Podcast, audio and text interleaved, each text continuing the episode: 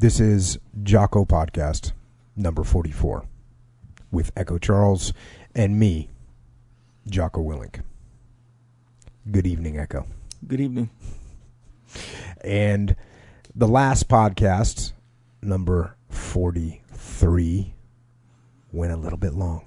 Sure. We did not get to the Q&A. And that's that's one of the nice things about having a podcast, having a forum that we actually own and can do whatever we want with. If it goes long, that's cool. We'll just let it go long. We can go down that road. Now, some people might say, "Oh, you went too far down that road." Okay, that's fine. You can press stop. You can go proceed somewhere else. Some people say, "I wish you would have gone further down that road." So, we're just kind of going off of instinct here. What to me, like, okay, think we think we went far enough down that road. We're good there, but we did not get to Q and A, and so that's what we're going to do today. Do some Q and A, questions from the interwebs, which is always good. A lot of people, tons of questions. Definitely appreciate all the questions that are coming through. And I'm, I apologize, I can't get to all of them.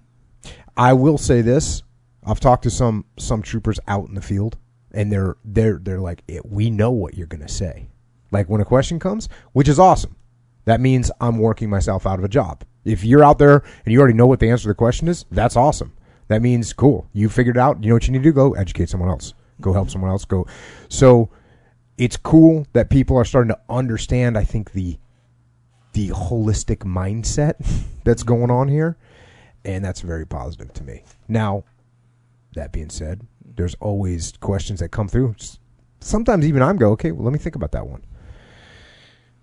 And some of them are really obvious. I got on, you know, I got on uh, on Twitter the other day. Somebody asked me. Somebody said, "Hey, what have you learned about people or about humans since you, you know, kind of entered the world of social media on a, on a large scale?" And I wrote back that I've figured out that humans don't Google things before they ask you the question on Twitter. Because sometimes people just ask me, you know, the just an, uh, a question that you could Google faster. They'll ask me about a, you know, just some quote, not one of my quotes, but a Shakespeare quote or a book or a military unit. You know, um, man, man, Google that. Don't ask me. If you want to ask me a specific question that I might know some, that's cool. That's awesome. I'm more than happy to answer it. Also, I get asked 12 times a day, what time do you go to sleep at night? So I just write 11. and people are laughing about that. Anyways, but we do get some awesome questions from the interwebs as well. And the other thing that's cool about answering questions from the interwebs is it does make me think about that specific situation that someone's in and a have i experienced it before which maybe i have maybe i haven't i've at least probably seen it before or some version of it but then once you answer a question about it it quantifies it in your brain it solidifies it in your brain Yeah. and now when i get asked that question again i'm like boom i can answer it m- more i can answer it with a little more authority because i've seen it before Yeah. that makes it better. So eh, basically, what I'm saying is, when I get forced to a- answer questions, I am learning. Just like when I'm reading a book, I'm learning. When I'm answering a question, I'm learning. Yeah. Just like when you teach it, move. Eh, When you teach a move in jiu-jitsu, you get better at that move, no Yeah. doubt about it. And that that's why it is beneficial for me, and I appreciate all these questions that everybody asks me because they make me smarter. Yeah, man. So, all right, rock and roll. All right. Question number one. This one was for you and Sam Harris. Sam Harris, Strangely. that's right. Sam Harris is in here, by the way. But the question is I would like to start BJJ training, but worry about injury. What are your thoughts? Now, I, I actually, we had these questions prepared for to answer on the tail end of 43. And I will say this people want to know what's in my mindset about things. You know, what am I thinking? Mm-hmm. Here's one thing, and you might notice this pattern if you if you pay attention, close attention to the podcast. You might notice there's a pattern that usually after these crazy dark books, Right, right. I usually roll that first question in the question and answer period.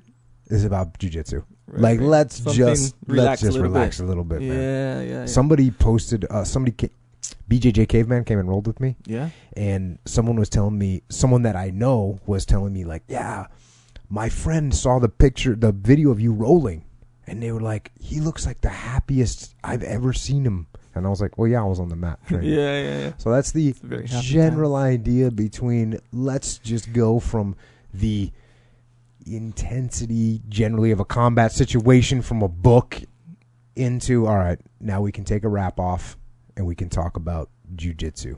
Yep. I like that. Yeah, makes sense for sure. So BJJ training and you're worried about injuries. That makes sense. Actually, I got some I've got to ask this question a few times. People that rely on their hands to work. Uh, one guy's a professional. Actually, two guys were professional guitarists. Oh yeah, yeah. and they're sketched out about doing jujitsu. Uh, anybody that has a job that relies on a lot of physicality, you you are at risk because you're you know you're doing a sport. Now injuries absolutely happen in jujitsu. It it is a contact sport, and you can get injured while you're doing it. You can get injured in any sport that you do Yeah. any sport that you do. The the worst my I hurt my knee. I had an eighty percent tear on my MCL. Did it surfing. Yeah. You know, been heel hooked by Dean Lister thousands, thousands and thousands of times. Never had a knee injury. I'm out surfing and it hurt my knee. So you can get hurt doing anything, but so so you have to be careful, right? And I think one of the best, one of the most critical ways to be careful in jujitsu is by make sure that you're picking the right training partners Yeah. because there's some knucklehead training partners at every gym, and they're they're a 20, 22 year old male Mhm. uh, who has a lot of testosterone and has a very sensitive ego, and so he's looking just to crush everyone. So mm-hmm. you got to watch out for that guy. And uh, and actually, I shouldn't I shouldn't actually paint that so broad brush because there's plenty of people that are that are older people with a big ego and younger people. There's people. There's just basically you got to watch out for these knuckleheads that are going to go crazy. Yeah. Some people don't know better too. You know, they're just they just happen to be big and strong, and they're not True, being knuckleheads. true. They're just like Yeah, they're getting it. You know, they they're told rolling. me to grab the arm and pull. I'm trying to pass that guard. I don't know that much technique. I'm just gonna go hard. Yeah, know? no, that you're right. They're they're they're not intentionally being aggressive, Right. but jiu-jitsu is an aggressive sport, Yeah. and if you happen to be 260 pounds, Yeah. that can be problematic. So you want to find, and, and I know it sounds weird. Everyone goes, "Well, I don't roll some purple belt that's just going to run through me." No, actually, you do. The purple belt, the chance of you getting hurt by a purple belt are infinitely less than you getting hurt by a white belt. Absolutely true. And the higher you go up, the more accurate that is. Unless, of course, you're a, you're a, you're a problem Right. or you're a bully, Mhm. and there needs to be a regulatory situation happening. In which Yeah. case, a black belt is not going to, you know, Yeah, he uh, uh, he won't injure you though. That's the thing. True, It's like true. I think when you enter fighting sports, punishment isn't being beat up. You get beat up. That's part of the game. true. It's more. It's more of like an embarrassment thing, or like Just like I'll wear. Yeah, humbled. yeah. Like they're gonna wear you out, you know, or make you look like you suck, or I don't. It's it's it's more of like a lesson thing in that way. It's not like getting beat Yeah, up. I, I, I agree with you. Now, another piece of this, and I, I, this is just a reality. Okay, doing stand up, you have a higher chance of getting hurt. Like doing takedowns, Oh, going yeah. hard takedowns, Yeah. either judo ty- style takedowns or wrestling style takedowns, you have a higher chance of getting a knee injury or an ankle injury. There's no doubt about it. Yeah. So be careful. Just think about what you're doing there. Um, with with, with stand ups, you know, if you're a person that's, you know, you got to you got to learn some basic takedowns, absolutely. Mhm. But do you need to step in there night after night and get your full on wrestling practice together? And as if you're a 43 year old person that you know you're a 43 year old cop that's working the beat, you you know you need to know takedowns. Don't get me wrong. You need to train them. You need to study them. You need to make sure you know how to do them. Do you need to out wrestle somebody in a in a wrestling situation? Probably not. You know you're you're not going to need to do that. Yeah. So just use caution with takedowns. Um, make sure you know how to do them. But as you get to where you want to not get injured, is your one of your primary uh, thoughts in Yeah. training, then just be careful to stand up. Um, obviously, do a good warm up, and this is something I'm just the worst uh, perpetrator of not warming up well. I like to warm up by rolling, so. Uh, and actually, now I do usually do one round where I'm just kind of chilling and just kind of rolling flow. But I used to not even do that. I used to just like clap hands and go. So don't do that. Obviously, keep your ego in check. And I'll tell you another thing. And th- I was talking about this with Greg Train the other day because Greg Train pro- popped his rib, Yeah. and he was just saying to me, his rib is recovered now. But he was saying to me, you know, he's like, I think you don't get injured because you work out all the time. And I'm like, I agree with you 100. percent Yep. so I believe that you should work out on a regular basis. And somebody just asked me, do you train and lift on the same days? And I said, yeah, absolutely. I train and lift. I train and lift every day. Yeah. Um, so get your workout program going on. You know, make sure you maintain that. Some people, when they start doing jujitsu, they're they're going so crazy that they use all this muscle, and so they go, I can't, I'm not going to work out because I'm just getting a workout. No, wrong answer. Keep working out. As a matter of fact, you should, and I always encourage working out, lifting, doing your metcon, doing whatever before you do jujitsu. Mm. That's what I do. Mm-hmm. I want to be tired when I show up to jiu-jitsu and fight in a worse scenario. You know, make it harder for myself. I don't want to show up and and be all fresh and like that's going to happen every day. No, I like to be tired, worn out, stressed system, and then show up and still get after it on the mats. Yeah, that part's pretty advanced though to do it like that. I gotta say, I mean, being new is the question. I, I've done that the whole time. Yeah, and and I've done that too before, and good. Yeah, it- You, it- you do you work out after? You, lift weights after you train jujitsu? I've done both. Oh, okay. I've What do you do normally? I do one and like I don't do two days normally. Oh, so when you roll into the mat, you're like all fresh. in a matter of speaking, yeah, fresher than I would be if I did a workout before. Yes, Okay. put it that way. That's No, cool. No, r- as of right now, that is how it is. Yes, for sure. But b- before and even when I was training for competition and stuff, oh yeah, and even yeah, like maybe like two years, three years ago, maybe. Um, yeah, I'd work out. I'd do the workout first, and then go roll out like at in the evening. I think that's the plan. Um, as much as you can work on your flexibility, Yeah, and this is something that I again, this is a big fail area in my book. I'm not flexible as I should be, and you, if you are more flexible, your injury levels are going to go down. yeah, So, you know, stretch and it's real easy stuff that you know everyone says to do. You know, when you're sitting there on the mat, even when you're sitting on the mat and the teacher's teaching, you know, try to go to lotus position. Try and you know just do stretches while you're doing that. Yeah. If you're sitting around, just stretch while you're sitting around. While you're working on your computer, sit in a way that you're getting some kind of stretch. So, so stretch and be flexible as much as you can.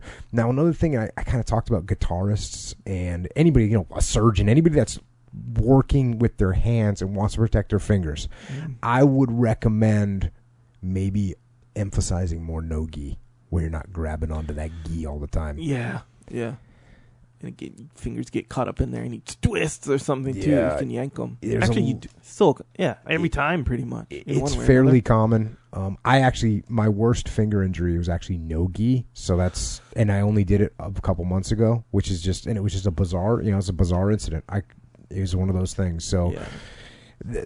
that's why it's really hard for me to just straight up encourage somebody that needs their fingers. Yeah. Like, no, no, you don't worry, you're not going to get. No, no, no, Yeah. you can't get hurt. Now, I've had one finger injury, you know, significant finger injury in 20 plus years. Yeah. So you can get a finger injury cutting the carrots on the, you know, in the kitchen. So, you know, you got to be careful, but there's no guarantee that you're not going to hurt. And I'll tell you, and the other thing is, I, I will say this: you got some chance of getting injured, right? But there's also some massive physical and mental benefits that will likely outweigh the injuries, the perceived injuries, or the possible injuries that you might get. Yeah. So you're just gonna be healthier. Your Yeah. your fingers are gonna be stronger. Yeah. I mean, yeah, you might get some f- injured fingers, uh, but you are also going to have fingers that are stronger. Your grip is going to be stronger, Yep. so that's beneficial. Your mind is going to be stronger. Your cardiovascular system is going to be stronger. So there's a lot of benefits to jujitsu that outweigh, in my mind, the possibility of having an injury. Yeah. I mean, the possibility of having a catastrophic injury is pretty small, especially if you train smart. Agreed. It really is. Agree. Absolutely agree. Yes. And when you think about it, even of the people that you know, over 20 years, that's a lot of people that you know. Who's had a, any kind of major injury? Well, really? if you count, it depends what you count as a major injury. But you know, if you blow out your knee, that means you're going to be down. You're going to be six months of surgery or whatever, surgery and six months of rehab, and then another three months before you can train. That's you know, that's a year. Yeah. and and that could be some people consider that catastrophic injury. Yeah. I know I would be devastated, but at the same time, you know, I I got neck surgery. I was out for a bit. Yeah. Don't even remember it now. Flash in the pan. Who cares? Whatever. yeah. Deal with it. I played more guitar during that time. You know what I mean? Good times. Yeah, and the, and in uh, in reference to this question, man, this is anything you do. Guys on the basketball court all the time. Oh, I'll sure. go up for, For just sure. recreational basketball, pickup game, weekend, whatever, Yeah. blow out their knee, ankle, whatever. Yep. You know, I had, I mean, I've been in the game what twelve years. I had one because I was getting nuts in a tournament, bicep tear, major injury. You Yep. know, out for you know a year or whatever. But other than that. Never been injured because of a That's submission. a lot of training too. Yeah, in full speed training, competition, like everything. In as far as submission holds go, never been injured in a submission. You know how like guys double Yeah, tapping sure. time no, or, you should you should definitely. If you're a smart jiu-jitsu player, you'll never get injured from somebody trying a submission on you because you tap. Yeah, you tap and look, it's not gonna not hurt. You know, if you tap too Yeah. late, usually it's just you get hurt. Maybe your shoulders kind of whatever for a week or, but you can still train. It's not an injury. Put Yep. it that way. Yep. you know and even if yeah even if you're you're big small i think that's pretty common it's really rare that i see oh i'm my acl is out because of a heel hook maybe in competition because Yeah, you're trying to win yeah. you weren't trying to tap there's a few okay but yeah generally speaking it's surprising almost that it's that safe It when is when you consider when you, you know? consider what the objective of the sport Yeah. is to break and destroy people's limbs. yeah i- The fact that it rarely happens, i know it just rarely happens. yeah So, yes, be careful. There's no guarantees, Yeah. but train. back to the training partners part you know when you the 1st Mhm. where you were saying um be careful who you train with and stuff like that so sometimes especially like let's say if you're older or um even if you're a girl and you go in and and you know you're the only girl and you know some people they they like I- let's say the guy doesn't know any better and he's going hard you can tell when he starts to go hard sometimes it can be awkward to kind of say hey you know like respectfully i'm not going to roll with you because of you know it's it's kind of like asking someone to dance and them saying no Yeah. you know, like oh, it's like rejection, so it's awkward. So sometimes you, people will just tough it out and be like, oh, I'll just try to endure. I think if you can, fi- you know, if you can go through that and really look out for yourself, where, you know, the guy's going nuts. It's obviously usually he's not trying to go nuts and hurt you. Mm-hmm. That that's pretty rare. But they don't know any better. They're a white belt or you know whatever, Yeah. and they're just bigger and stronger, whatever, and and they're going nuts. You gotta you got to find a good tactful way to be like, hey, I, I respect you, but I'm concerned about like just my injuries or whatever. Yeah, just you know what? Hey, sorry, I only roll with people under 130 because I have a you know uh, yeah, injured rib. yeah, yeah. And there you go. Just Yeah. just is that a white lie? Maybe it is, but I don't think it's a malicious. yeah, white lies are fine when you're breaking. Sam Harris, I apologize for uh, telling people to tell a little white lie to save themselves massive injuries, catastrophic injuries. Yeah, but again, it's like telling someone no when they ask you to dance. You can tell white lies. The Yeah. fact is, you know, man, for my own reasons, I don't want to dance. Yeah. You know, Yeah, but it might be okay to say, "Oh, sorry, um, I'm here with Billy over there, and and so I can't dance with you." And that's actually going to make you feel better than just say, "Hey, you know what? Actually, I don't like you. yeah, yeah. You kind of disgust me, Yeah. so I'm not dancing with you. Walk away." Right, yeah, exactly. Is it necessary to do that? Probably not. Maybe the little white lie is okay. Helps, yeah. Again, Sam Harris, apologize. We're encouraging lying. Know, it's like saying, like, I'm not gonna say, "Hey, you're a spaz. You're a liability. you might hurt me because of what you don't know how to do." I'm not gonna roll with you. That's Yeah. different. You know, you you you offended the guy, Yeah. most likely. So actually, we're we're actually talking about that while you are on the jujitsu mats doing physical jujitsu. Sometimes you got to throw in a little mental jujitsu in the situation and just manipulate a little Yeah. bit the mentality of your training partners. yep, and that is in the spirit of safety, Indeed. Because I don't think Jocko would ever say that to anybody. He'd be like, "Oh, you're spaz. Bring it on." if I'm not mistaken. You got to deal with them people. Next question.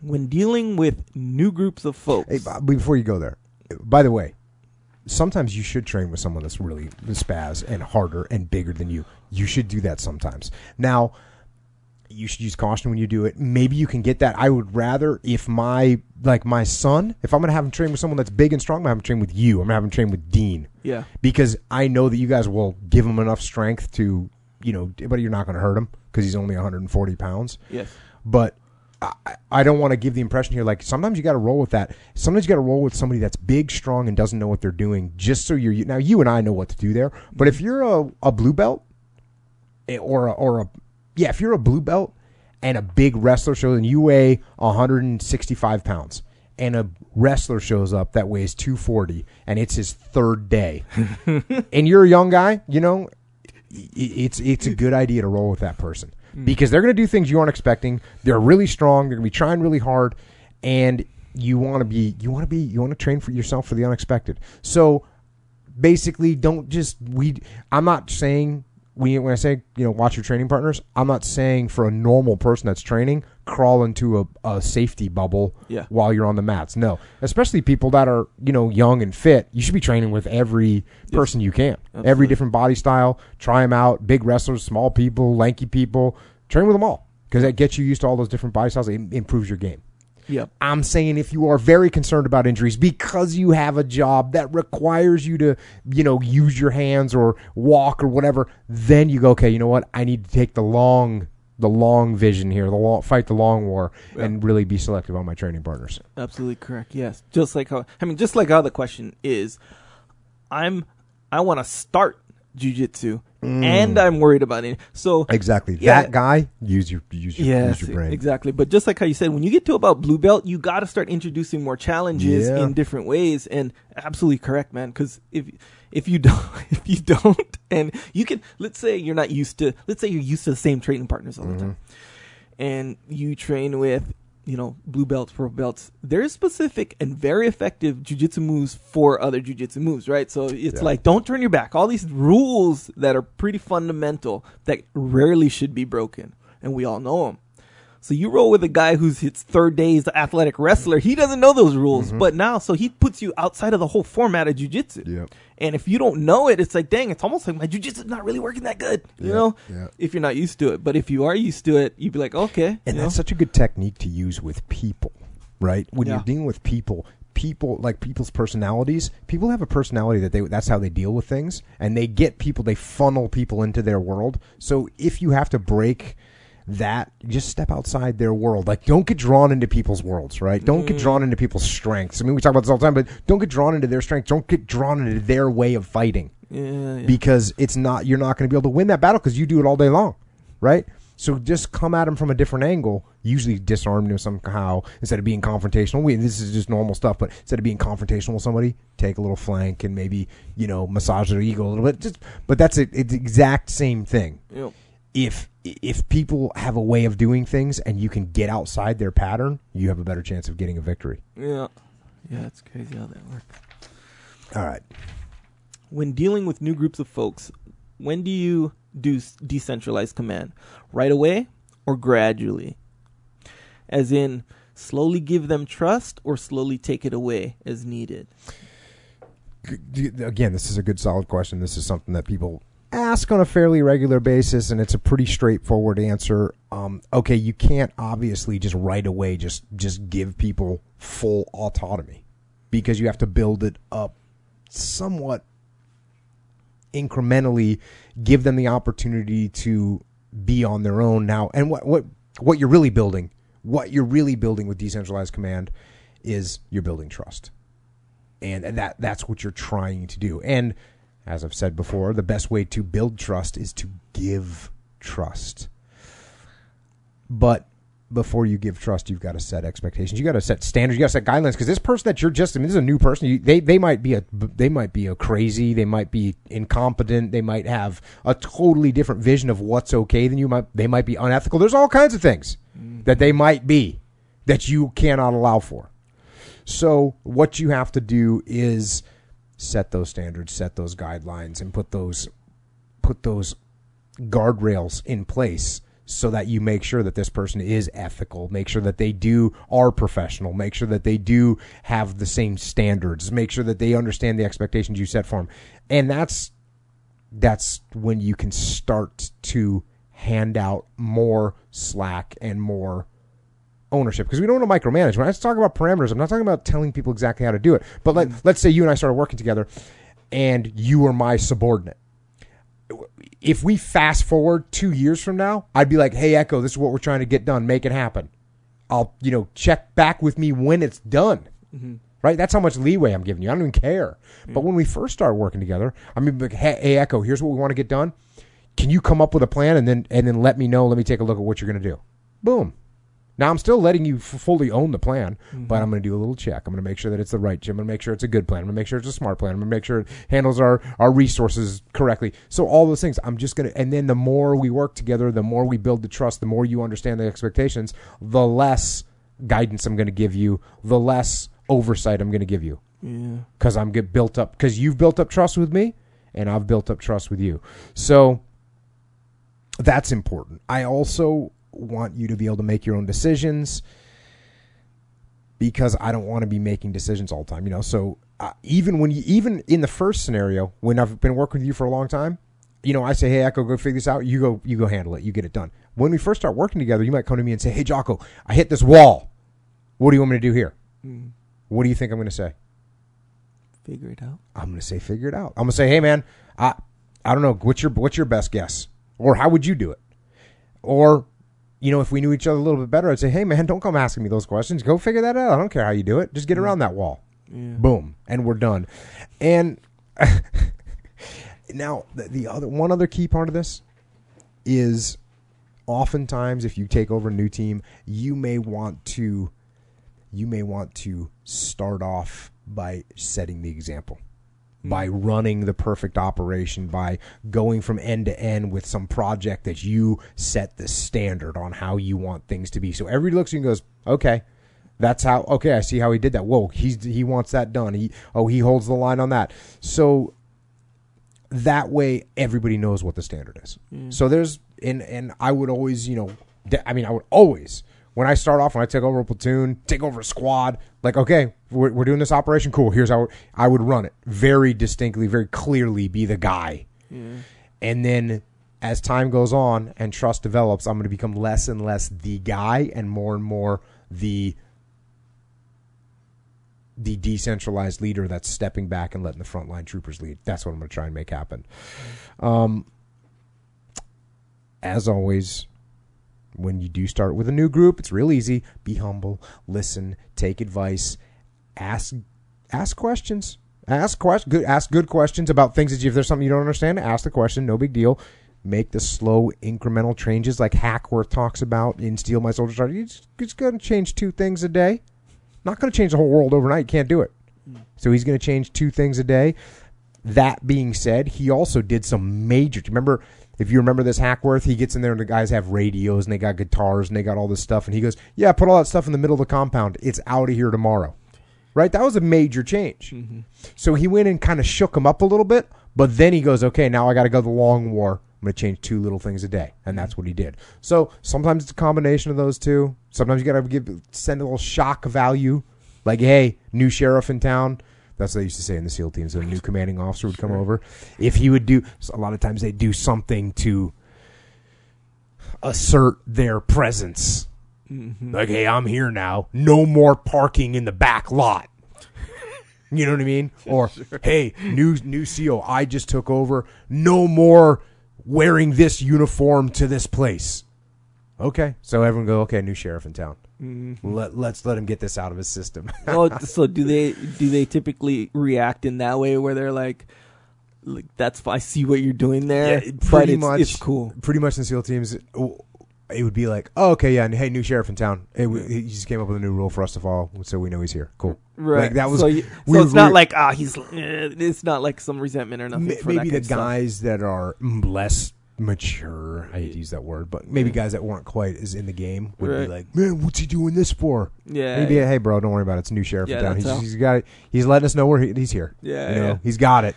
yeah, I mean, yeah. we got it, so we're all good. yeah, yeah, yeah, that's cool. uh, but occasionally, you see, occasionally you get somebody that that comes in. Uh, you notice the things that I just said were were fairly irrelevant. Like, hey, don't wear this uniform to there, or hey, don't park in this park. Whatever. Those are fairly inconsequential things, Mhm. and those things are are okay actually. Mm. But occasionally you'd see somebody come in and try and do a, you know, execute some kind of a, a fundamental change. And that's where you go, wait a second, man.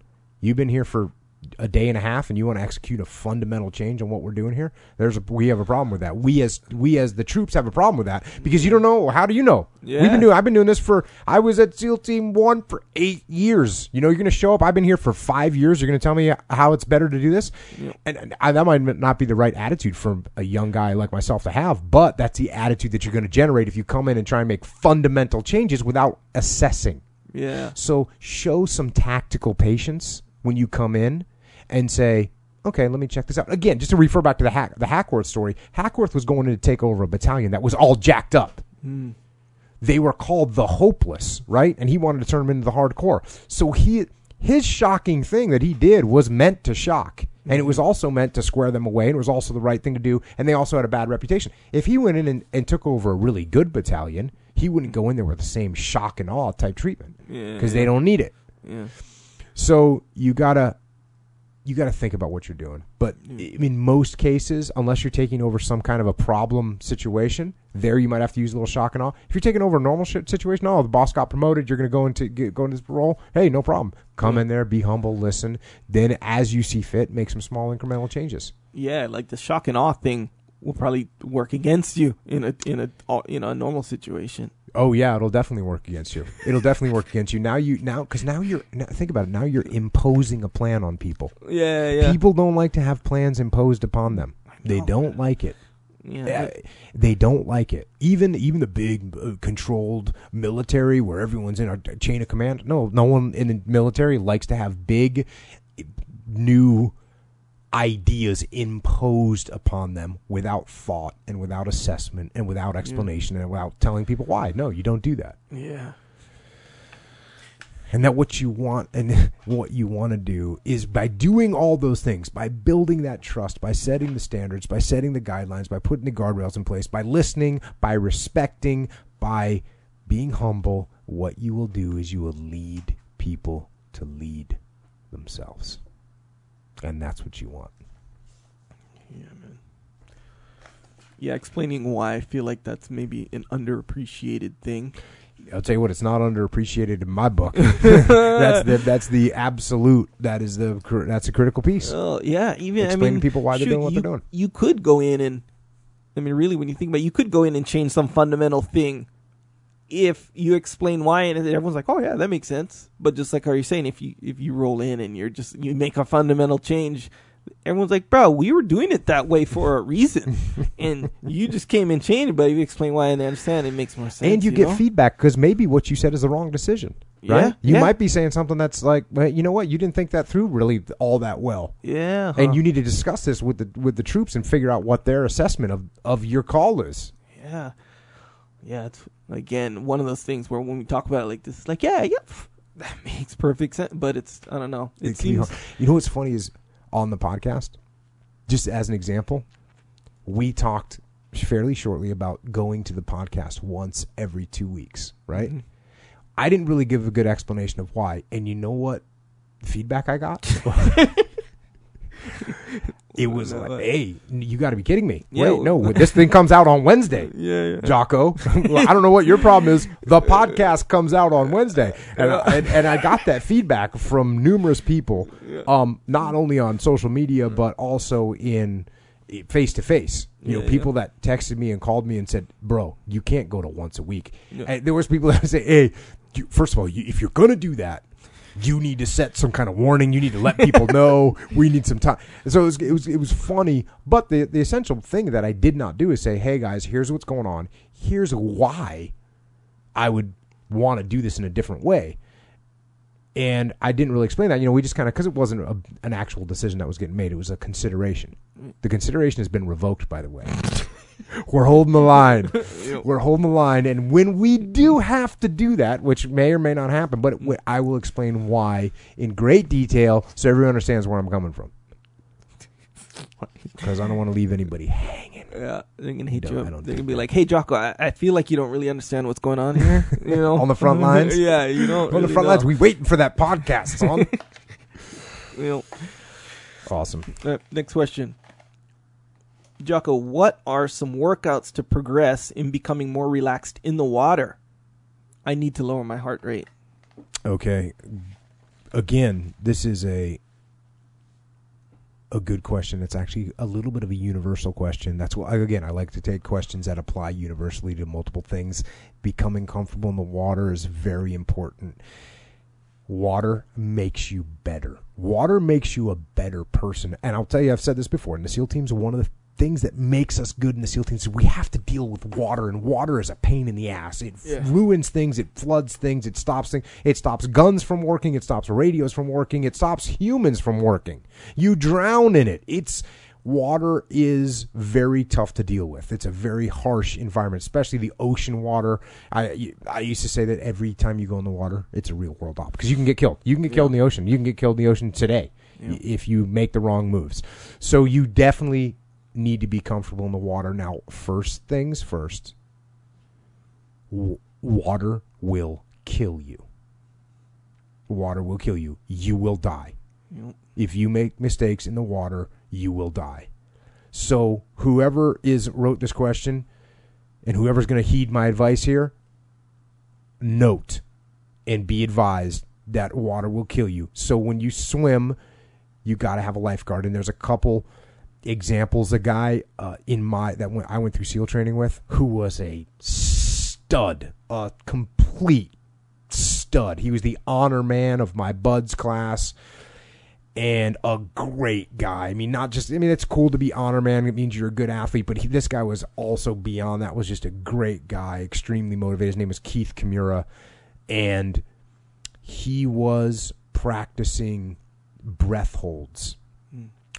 As he was, in, he, this is you know after we went through SEAL training and he had gone to a SEAL team and served and had come back to be a SEAL instructor, and he was practicing breath holds during a during an evolution for the students. Mm. And while all that was going on, you know, they're doing stuff with the students, and he's down there practicing breath holds. like on his own kind. he was on his well, he was in the group, but on his own, if that makes sense. So there's a Mm. big evolution going on, and Right. while this big evolution going on, he's kind of doing his own thing Right, right, right. and he died.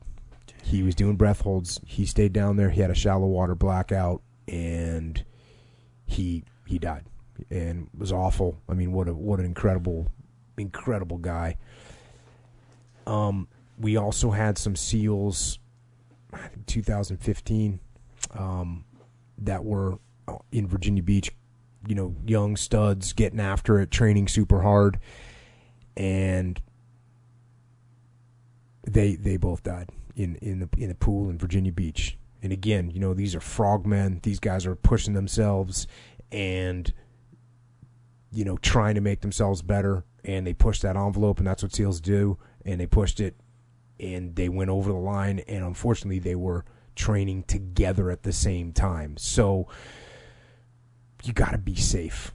You you got don't train alone, and don't train with someone that's doing the same thing as you at the same. You can't Yeah. endure the same thing together. You know, it's a real it's it's a real simple rule. It's one up, one down. So Mhm. if it's your turn to train, I stay out, Right. and then you do your evolutions, and then when you're done, okay, now it's my turn to train. You stay out, and you watch me. It's one up, one down. That's the that has to be the standard.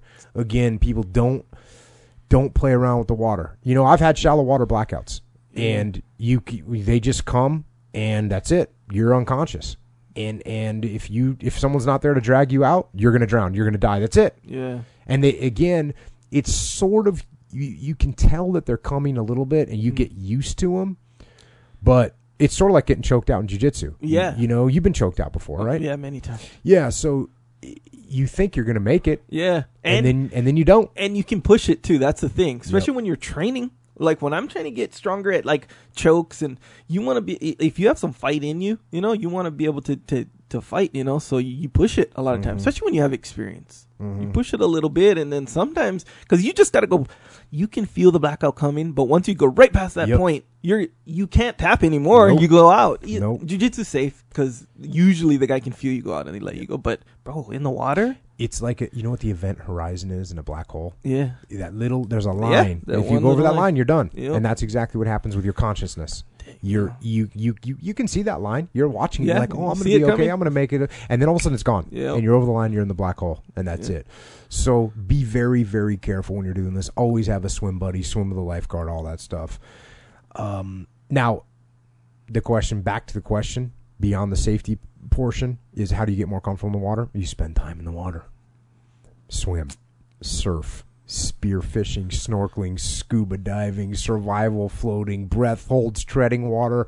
Just eh, that's how you get comfortable in the water is by being in the water. Give yourself little challenges. Swim with swim with t-shirts in your hands. Swim with your clothes on. Swim d- d- jock while you're just all those things to get to be in the water and do things and swim and that's how you get more comfortable in the water and you'll rapidly increase your ability to be in the water and handle yourself in the water and you'll be much more calm in the water.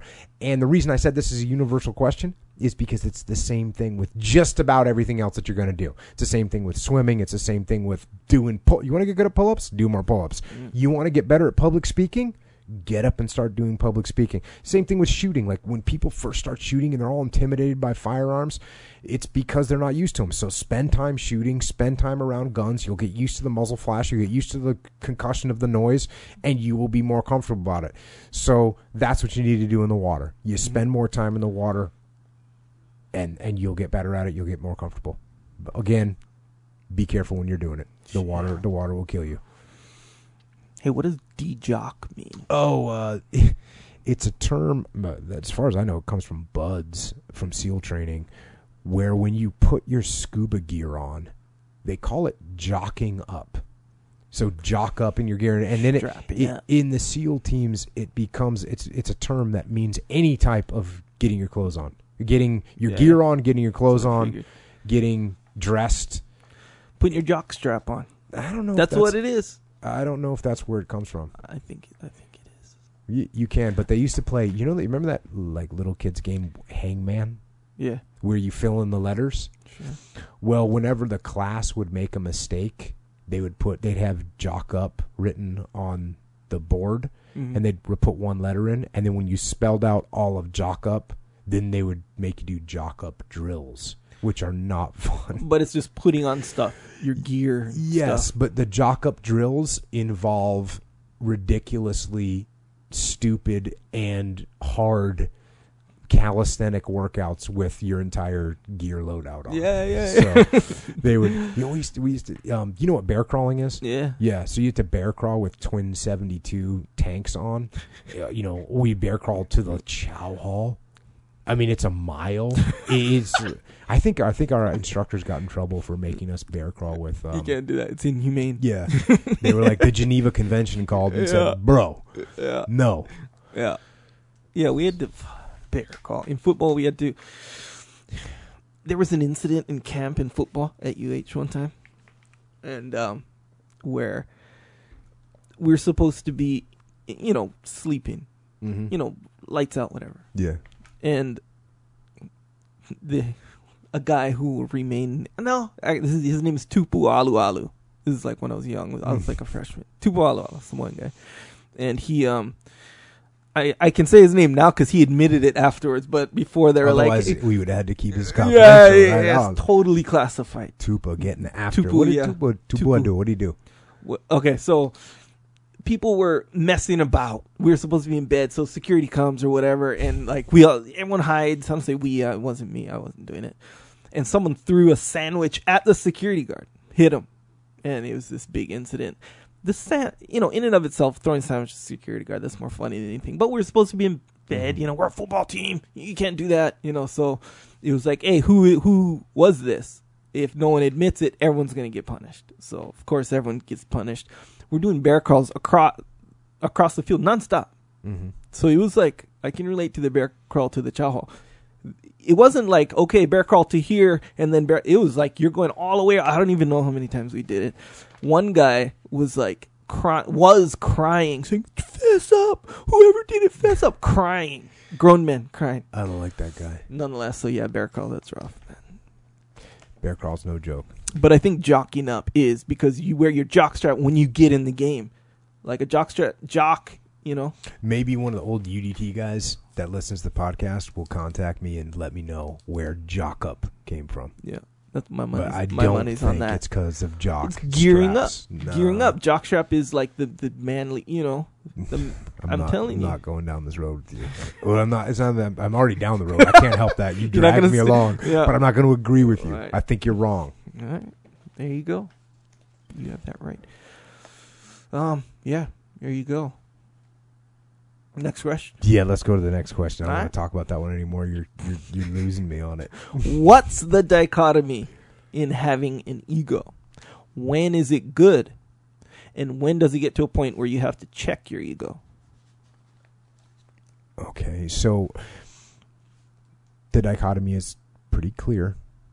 Um, ego drives you. Absolutely. It makes you want to win. It makes you want to perform well. It makes you proud of your achievements. It makes you want to be number one. And those are all good things. And I fully, fully have those myself. I mean, my ego will keep me up at night trying to win at some ridiculously meaningless thing in the world. Especially when I was younger Mm. it was kind of stupid. Um, but the ego can also get you in trouble, get you in trouble really, really quickly. For instance, I mean, you can your ego can make you sabotage your coworker that's on the same team as you so that you can outshine them. Right? That's ego. You can vote down a plan a better plan because that plan isn't yours. Mhm. That's your ego. You can chase some material items, something, something that you don't really need. Maybe in some cases, it might even be something that you don't actually even want, Yeah. and it's just fueling your ego Mhm. which is which is a really bizarre thing to see. It can make you step on your subordinates, right? It can make you undercut your peers because that ego flares up. It can make you your ego can make you dig in. Dig in on some stupid ideas that you've had. Those are the kind of things that ego do, and all those things are negative. So that's pretty clear to me where ego starts going sideways. And and I would say even though like my ego always fueled me to to to want to win, but I never was that out of control where I was like screw I'm screwing people over because I wanted to win. No, I wouldn't do that. That wasn't part of my personality. wasn't I'm not that. Plus I was never really naturally good at much. So it wasn't like I was going to win. The only way I could beat people and things was by outworking them. Yeah. Other than that, I it would be hard for me. Yeah, usually that kind of person who like you well the, the two kinds of people. One who who is down to like screw someone over Mhm. or basically cheat. You're, Yeah. you're cheating is what you're doing. It's like i want to be here. I, they don't necessarily want to quote unquote win. Because if you cheat it's not really winning. That's you know the whole point. benefit of winning is like overcoming certain things you Yeah. know? But when you cheat it's like you're not overcoming any you cheated you know whatever. So it's less about it's more about you understanding really what winning is and that's what you like the winning you know Yes. Yes. that's why so like people who undermine yes. you know cheat and do this stuff it's like they don't want to win I'll, it's I'll give like you a good case in point.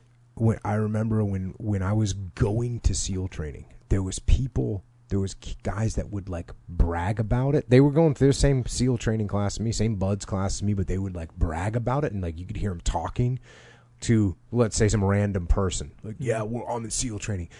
I wasn't bragging about that. I was like, hey man, I'm lucky I'm here, and I realized that a lot of those people quit Mm. because they were comfortable. They, they just being able to say like SEAL training, they were already good with it. They were like, "Oh yeah, I did what I'm supposed to do." yeah, yeah. So Me, I, I, I didn't want to do that. Right. I didn't want to say anything until I made it through. Yeah.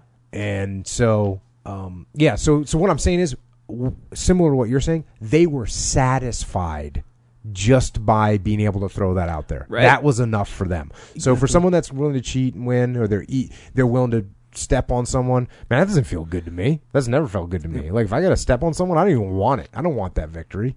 Don't Yeah. want it. So th- it's like they wanna. Some people want to look like they won, and other people want to really win. Yeah, of course. That's really the difference. Yeah. Yeah. Yeah. So back to the ego point, when you start feeling like you're doing some of those negative things, that's when you gotta put your ego in check. That's what you gotta support your coworker instead of sabotaging. That's when you gotta pick the best plan out there instead of picking your own.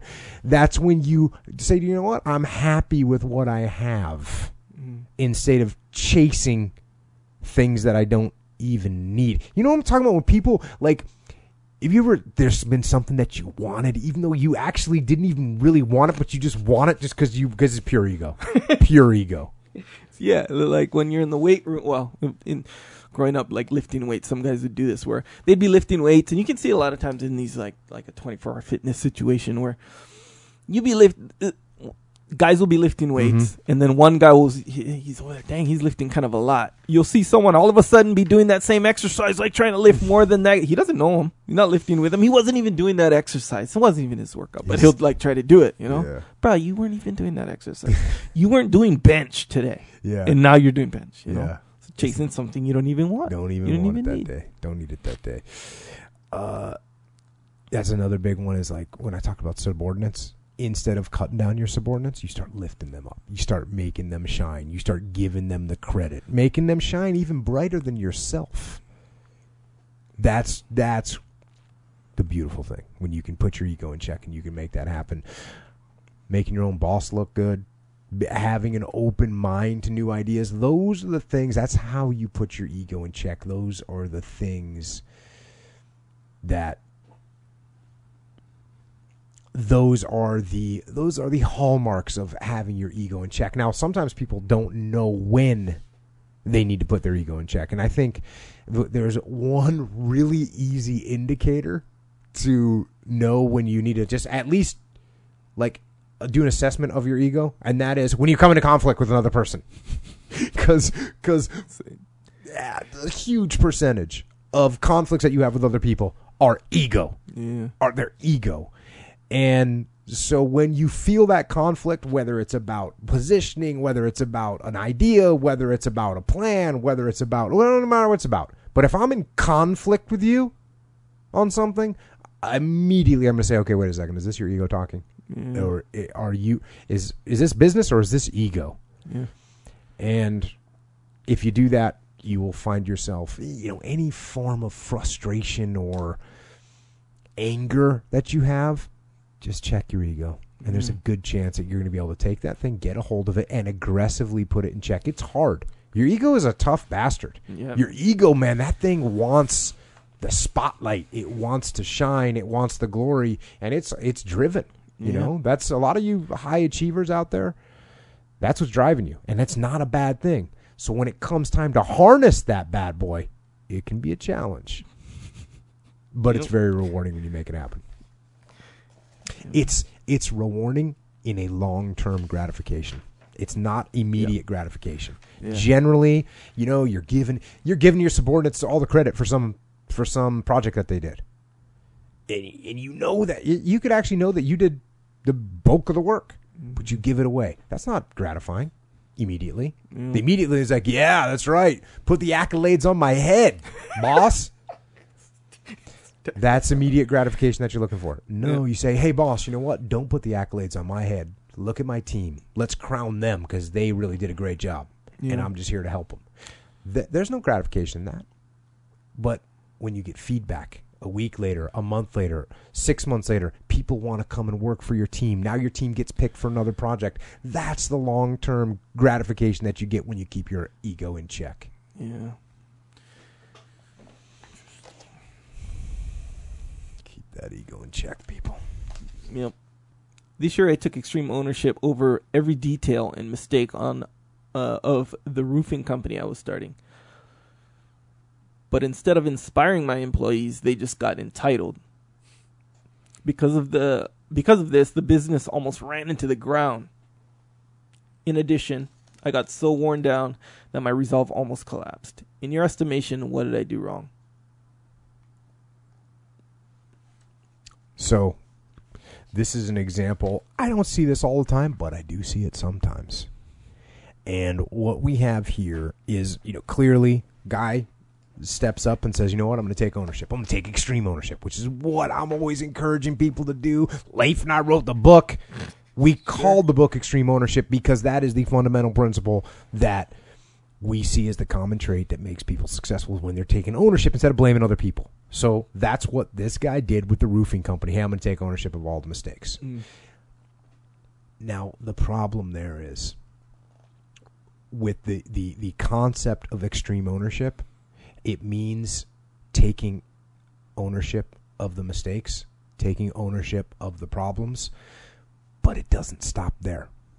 That is simply where you start because the real true ownership that you need to take is you need to take extreme ownership of the solutions of implementing the solutions, of creating and implementing the solutions. That's what you need to take ownership of. So, in a situation like this, like for instance, oh, I took ownership of everything, so my team became entitled. Hmm. Now, now, first of all, in in that statement in its own right, if I say, "Hey, we failed because my team became entitled," what did I just do? blame them. I blame them Yeah. for becoming entitled. Dang. Why did they become entitled? I allowed them to. Mm. W- what am I going to do to solve that? I either have to change the way I'm treating them. Maybe there's a couple cancers in there that have that attitude, and I need to fire those people, or replace them, or get them retrained, or put some ownership on them, so that they realize, oh, okay, oh, I'm going to get, I'm going to lose my job if we're we're going to fail this mission, or the company's going out of business if I don't do this right. So you got to. That's the mistake there. What do I? So you've identified the problem. You've taken ownership of it. Hey, we we hey, we got to make sure we get our jobs done on time. Okay, boss. Well, you didn't order the gear in time, and you didn't do this, and now we're behind, so it's not our fault. And by the way, pay me. If that's the attitude your employees have, you got a problem as a leader. So, what is the problem? How do you fix that problem? Um, the the the thing is about ownership is taking ownership of the problem doesn't fix the problem Mm. right? It doesn't fix the problem. You still have to come up with the solution. So that's what it is. When we talk about extreme ownership, we're definitely not just talking about owning the problems, but like I said, owning the solutions and owning the implementation and actually carry to its to its furthest stretch to, to, to its furthest outcome. That's where you have to take extreme ownership of, mm. of, and this is the most important part. And obviously, I need to make this clear enough because this should be something that everyone fundamentally understands when they talk about extreme ownership. The the most important part for you to own as a leader is the outcome. Is the end state. If you are not meeting your end state, that's what you have to take ownership of. That's what you have to make happen. Mm. So that's it. You know, when your when your company's not doing the right thing, yeah, you got to take ownership of the mistakes that happen. You got you got employees that are acting wrong. Yeah, hey, it's my fault that they're acting wrong.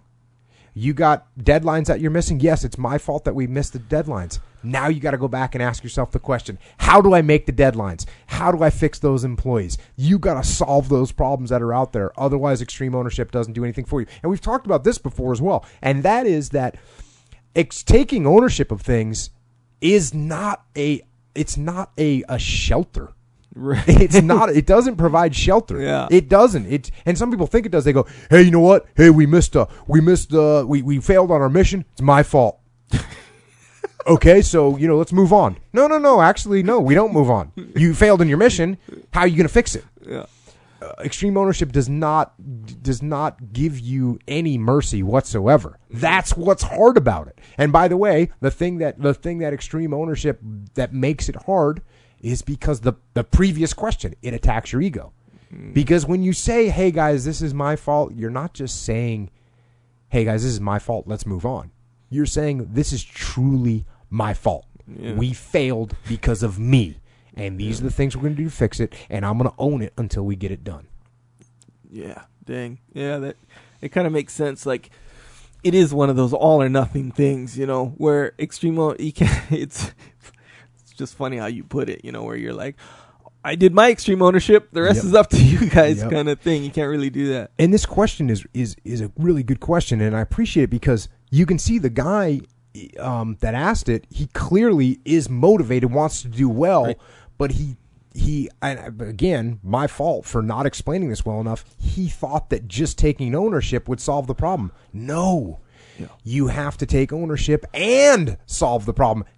Matter of fact, the, the taking ownership part is the initial part that lets the rest of it happen. And and that's why we emphasize it so much because most people they just don't take ownership. They're not even close. Yeah. The, this guy, he's close. He's taken ownership. Now he's got to realize, okay, I took ownership. I realize that it's my fault. And again, it's not just him saying, uh, uh, well, it's it's my company, so it's my fault. And so I, I hope this works out. No, I don't hope anything. You fix it. You make it happen.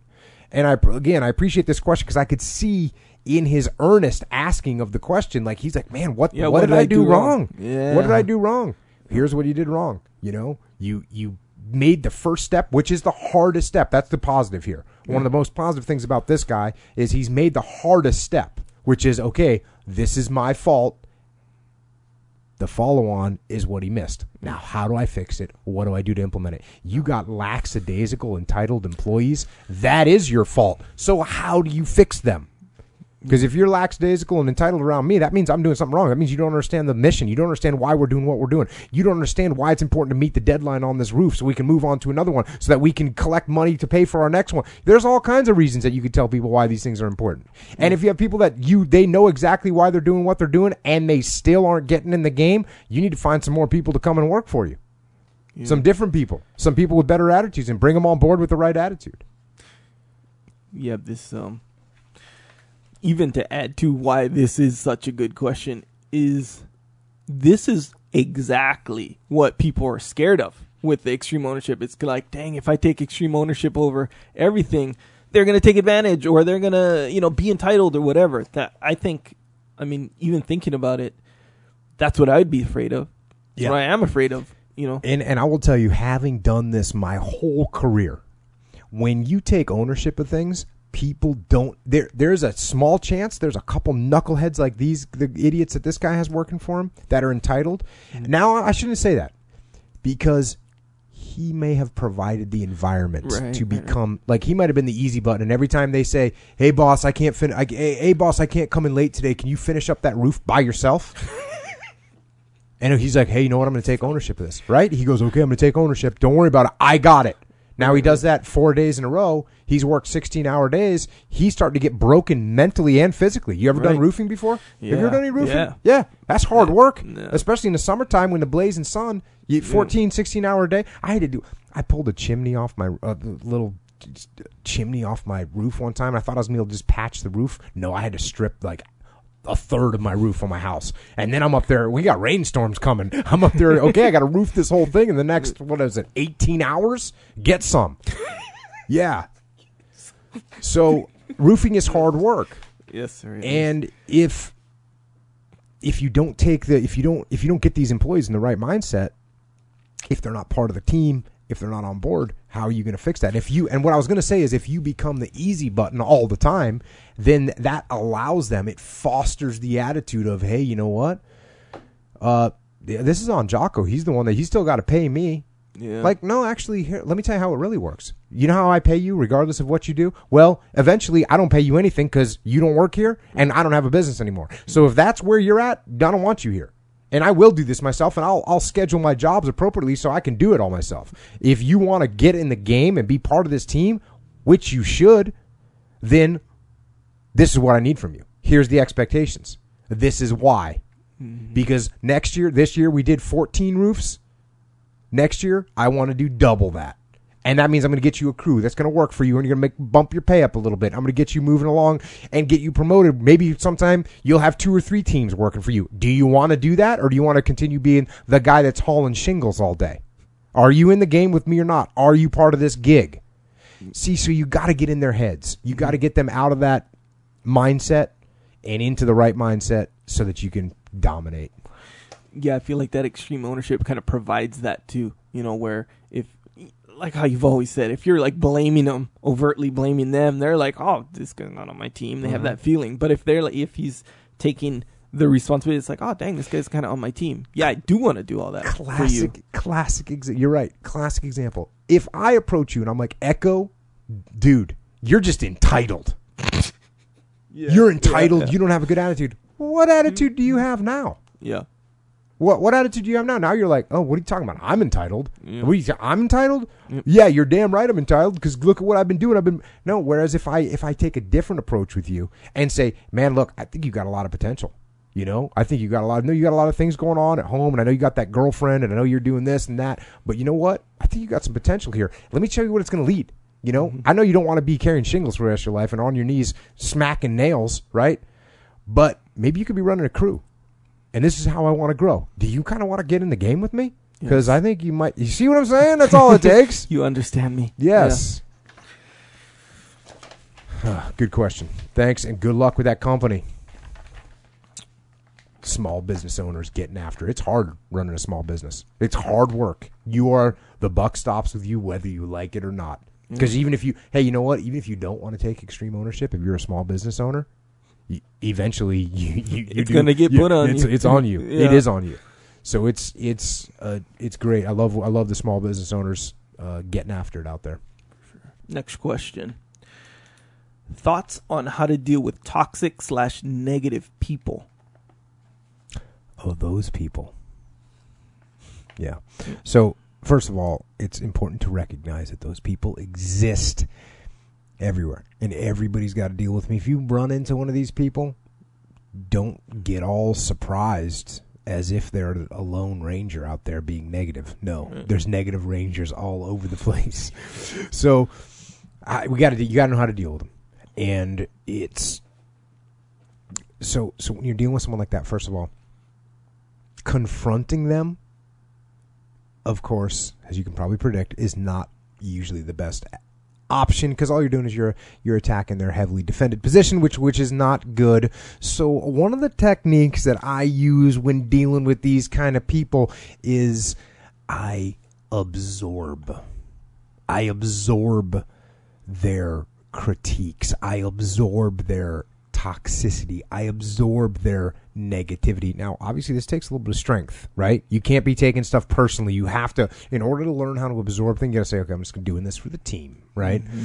But it, it looks like for instance when they say oh this is horrible I don't say no, it's not horrible. I don't just go right back at them. Mm-hmm. I say, yeah, you know what? We definitely got some room for improvement, right? So I kind of just deflected it. and I kind of just Absorb. absorb it, right? Absorb it a little bit because what they want to do is they're lashing out, right? They're throwing the negativity. They like those explosions. They like to see it hit something and blow up. They that's what they're doing. That's how they roll.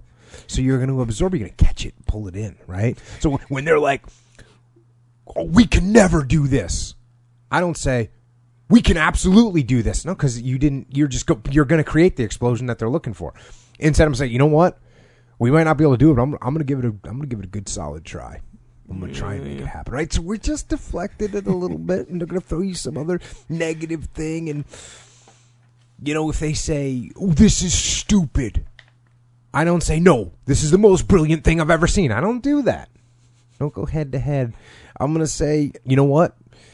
There's definitely some room for improvement the next time around. You're mm-hmm. right, hundred percent. Ooh, yeah, you just got deflected, and those reactions they disarm these ultra negative people, and it kind of takes their their fight from them, and it also makes them look like emotional extremists. So with the group, right, when somebody Right. calls that out in the group and they're coming across all extreme and you just absorb it and negate it a little bit it negates their view or it i shouldn't say negate because negate means like totally la- cross out. When you just absorb it and deflect it a little bit the rest of the team goes oh yeah you know oh echo he's just super emotional. He's a negative. They see him for what he is Yeah. which help is helpful for you right? And then once i'm done absorbing their attacks and taking some of those shots. No big deal. Then I'm going to start to override them somewhat with some with some positivity, which is going to be directed at them. Right? So they were all negative, but I'm going to say, "Hey, what you did there really worked well." Or you know, hey, you good job on that. I don't know. I could. I never could have figured that out like you did, right? So I'm mm-hmm. going to start start getting in their head a little bit and start filling their head with some positive stuff. That's right. That's what I'm going to do. Man, you figured that out better than anybody. Nicely done. And I'm bringing them from the dark side over to the light. That's what I'm doing. I'm bringing them over. And actually, I used to have the funniest, uh, one of my favorite guys in the SEAL teams.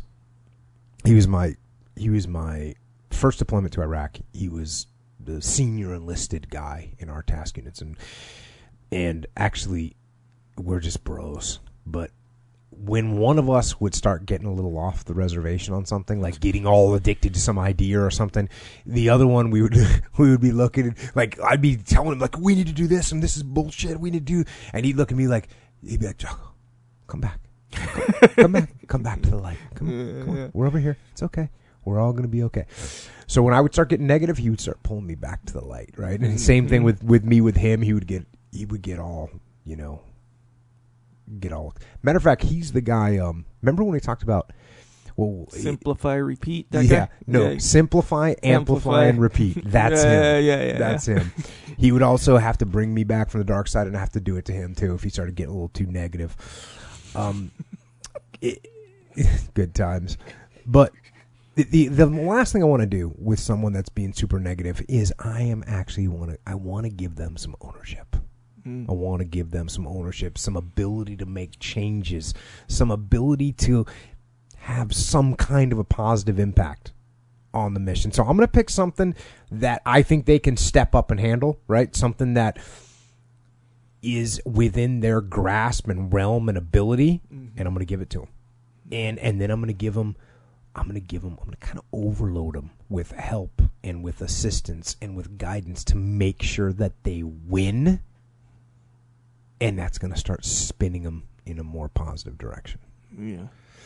So that's my way to deal with the big negative people out there.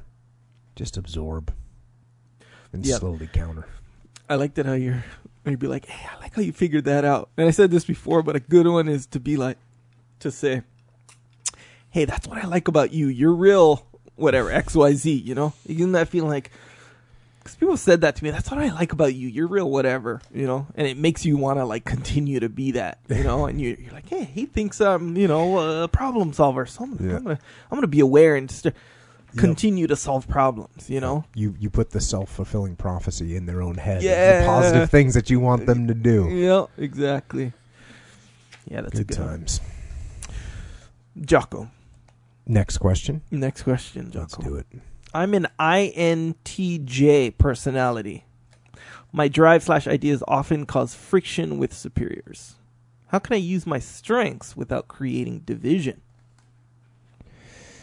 Okay, I so for this one I I kind of had to look up this stuff to remember exactly what it was and the like the INJT or INTJ stuff is in introverted intuitive thinking judging this is part of this um, Myers-Briggs type indicator that refers to one of 16 psychological types right so it's sort of a graph that you can figure out these what type of of 16 different psychological types that there are. And so so for this one in particular, this INJT, which like I said is introverted, intuitive, thinking and judging. And I went to the interwebs for this Sure.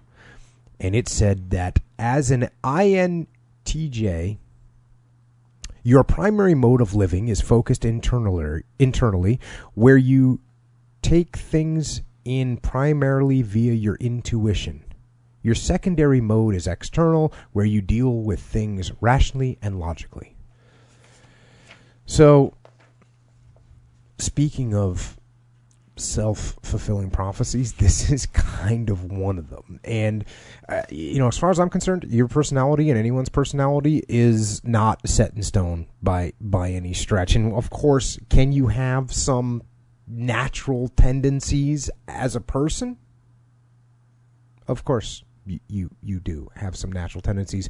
And if your brain was on autopilot, you would steer towards those personality traits even more. But luckily, our brain is not on autopilot and you have your hands on the wheel and you can control your mind and you can in this case you know step back and and and get a grip on things that you know according to the question that cause friction right if as if as an INTJ you are supposedly too demanding, and these are little quotes that they had. If you're too demanding or not open to other people or not open to other ideas, here's what you do. Real simple.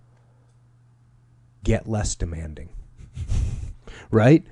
If you have a hard time listening to other people, listen to other people if you and this was another quote I got from the INJT personality matrix if you are supposed to have a low tolerance of emotion of in others then get more tolerance for emotions in others. This isn't hard. You identified what the issues are. You've heard me say this all the time. Listen to other people treat them with respect. These things are not doing that so do them. Mm-hmm. that's that's really simple. There's no reason to you for you to fulfill this prophecy of being a person that's not open to others' ideas, a person that's not that has low tolerance for other people. There's there's no reason for you to be overly demanding. You don't have to be this way. Just because that's your personality type, allegedly, that doesn't mean you have to be that way. Hey, this is kind of like um, you know the the the horoscope signs right? Sure. And I, do people even talk about those anymore? I don't know. My dad. Well, what is it? Horoscope or horoscope, astrology? Astrology, or, right? Well, all that stuff. Is that the same thing? Yeah, it's the same different? Thing. Yeah. Well, you read your horoscope, but the the it's based on it's astrology. based on the the magic of astrology. Yeah. Uh. Yeah. People still do that. So so sure. when I well, look, when I it, it hasn't happened to me in a while, but when I was younger, um, people would say, you know, like, oh, what what sign are you? Hmm. And I'd say, uh, I'm you know, I'm a Scorpio. And they'd say, "Oh, I knew it. I could tell you were a Scorpio. yeah. You guy, uh, yeah, I totally pegged you as a Scorpio. I saw that." And I go, "Actually, I'm, I'm not a Scorpio." and I'd say, you know, actually, I'm a Libra. And they'd go, "Oh, oh, no, no, no, yeah, yeah, yeah for yeah. sure, you're a Libra all the way, definitely, because you have this and you're that." And I'd go, "Actually, I'm kidding. I'm, I'm, I'm actually um Virgo." And then they wouldn't trust me anymore, and think right. I was a bastard and whatever. But uh, my point is, according to some random zodiac calendar, it's you can place those like overlays on anybody and you can kind of make them fit. And that's what I'm saying is like I'm not saying that the that the ENTP or ESJ or LMNOP or whatever. I, am not saying that the Myers Briggs thing is just wrong. I think it's I think it's good to have a framework. I think it's fine to have a framework and say, oh yeah, I recognize this trait in myself, or yeah, I recognize that trait in myself, or I recognize that trait in someone else, and then you can deal with it. I think that's good. But what I don't what I don't accept is saying this is what I am, and therefore um, I'm not going to change. No, yeah. wrong answer. Yeah. If we all just accepted who we are, you know, you're you're not going to make any progress. You know, mm. so you find some weaknesses in your personality and you fix them. That's that's what I'm saying. Adapt yourself, evolve, get better, stop creating fiction, friction, stop creating division, be humble, listen, take input, all those things. And, and I'll tell you one last thing is if you really are uh, the the INTJ, then that means that you're smart. It means you're thinking. It means you're pragmatic. It means you're an analytical person. You're supposed to be all those things. So if you are, then realize that in order to be a successful member of the team, you need to put all those little characteristics into check pragmatically and make it happen. I was reading about that very recently. About INJT The and all that. it- the Briggs Myers. well, introvert, the Yeah, whole yeah, thing, yeah. introvert, extrovert, and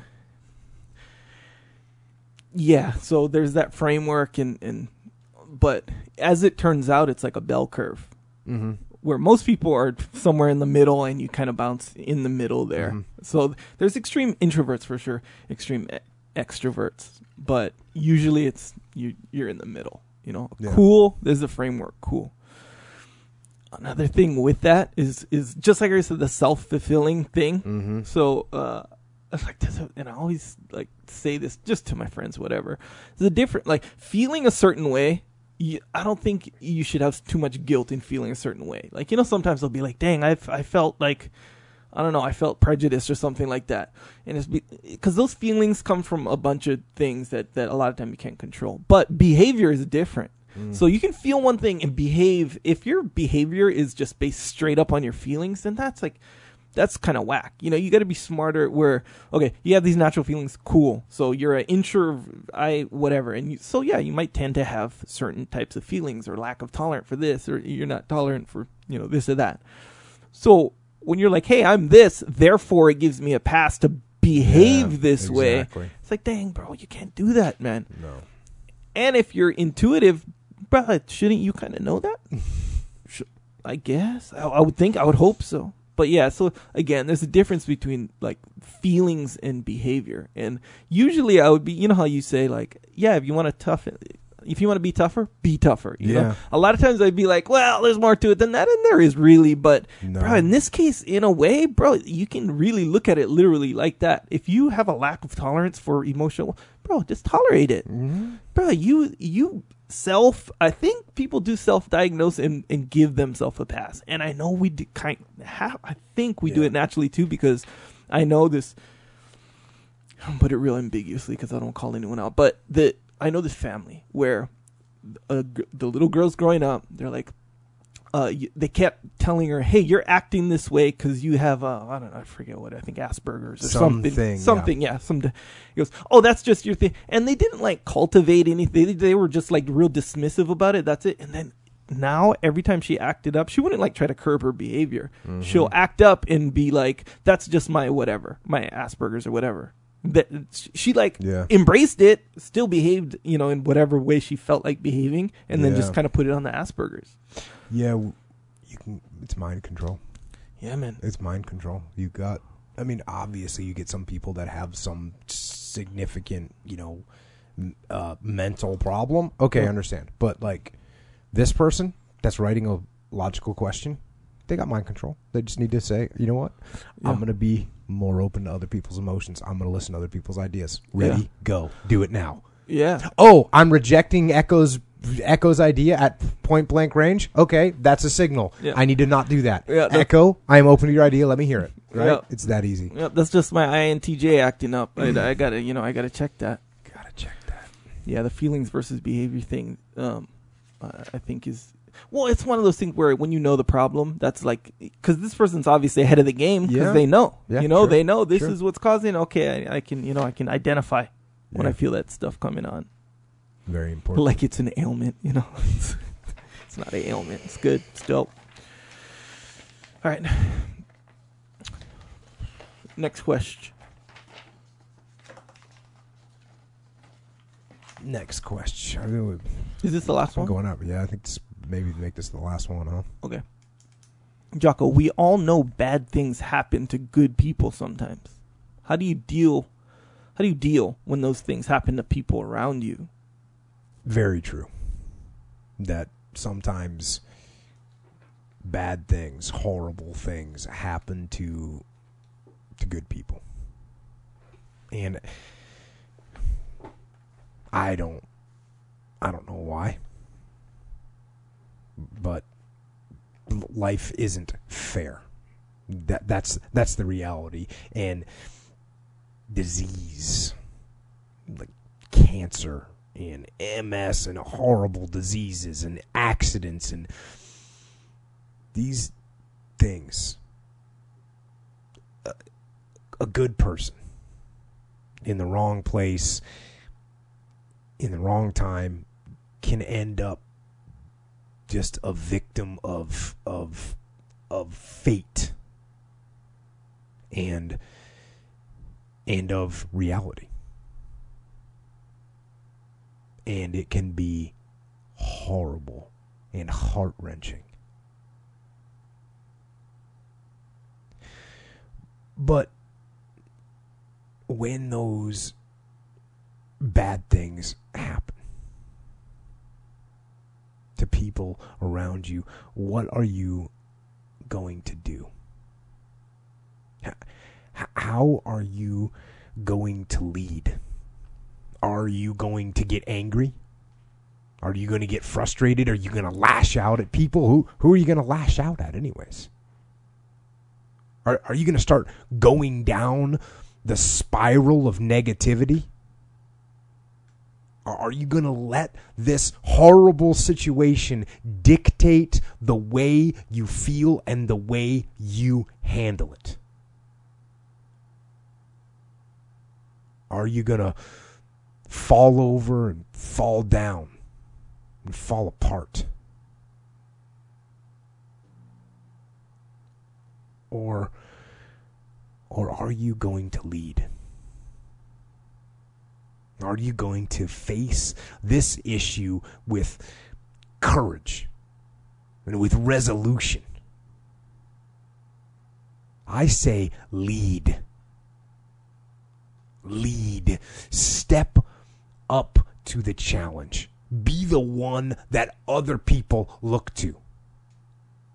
Absorb that impact, absorb that negativity. Draw fire draw fire. That's that's when a member of a platoon for for tactical reasons steps into the open to draw enemy fire. Maybe to give another part of his team a, the chance to move or or distract the enemy. But that's what I say, draw fire. Bring that pain to me. I can handle it. When when maybe others cannot. And when when bad things are happening, I am going to try and be the one good thing. The thing standing tall that can be relied upon. Because I know that that attitude will spread. It will bolster those around me. And and we will fight. And in fighting, we will win. And if not the battle, and if not the war, we will win because our spirit, it will never surrender. And that, that is the ultimate victory. To hold your head high and even even in the face of inescapable defeat, to stand and to fight. That is to win.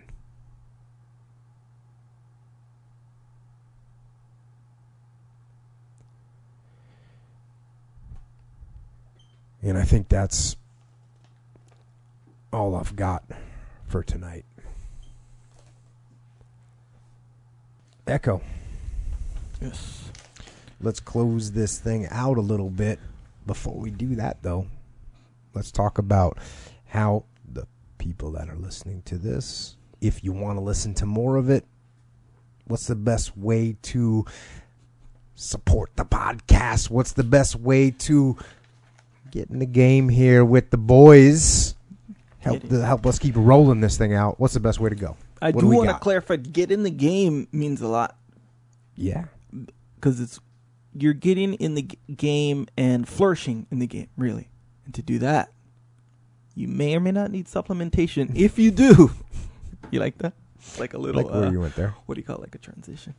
Anyway, um, so supplementation, right? I need more krill oil, by the way. You should have told me that before we met today. Yeah, yeah. As opposed to right now. Mhm. Um, nonetheless, Onnit, on it has best supplements. Everyone knows that. I think. I think everyone knows that by now. But if you want 10% off and you're new to Onnit, or even if you have Onnit stuff and you just, when you're getting more, you want 10% off, go on onnit.com slash Jocko, 10% off. If you really want to step up your supplementation game, I think I mentioned this like once before, but nonetheless, it's called Stay On It. So, you know how I don't have krill oil Mhm. right now? I'm Yes. not, I didn't stay on it. You so didn't stay. stay. on it is boom. You hit. You, it's like the monthly one. Recurring. Yeah, yeah, yeah, yeah.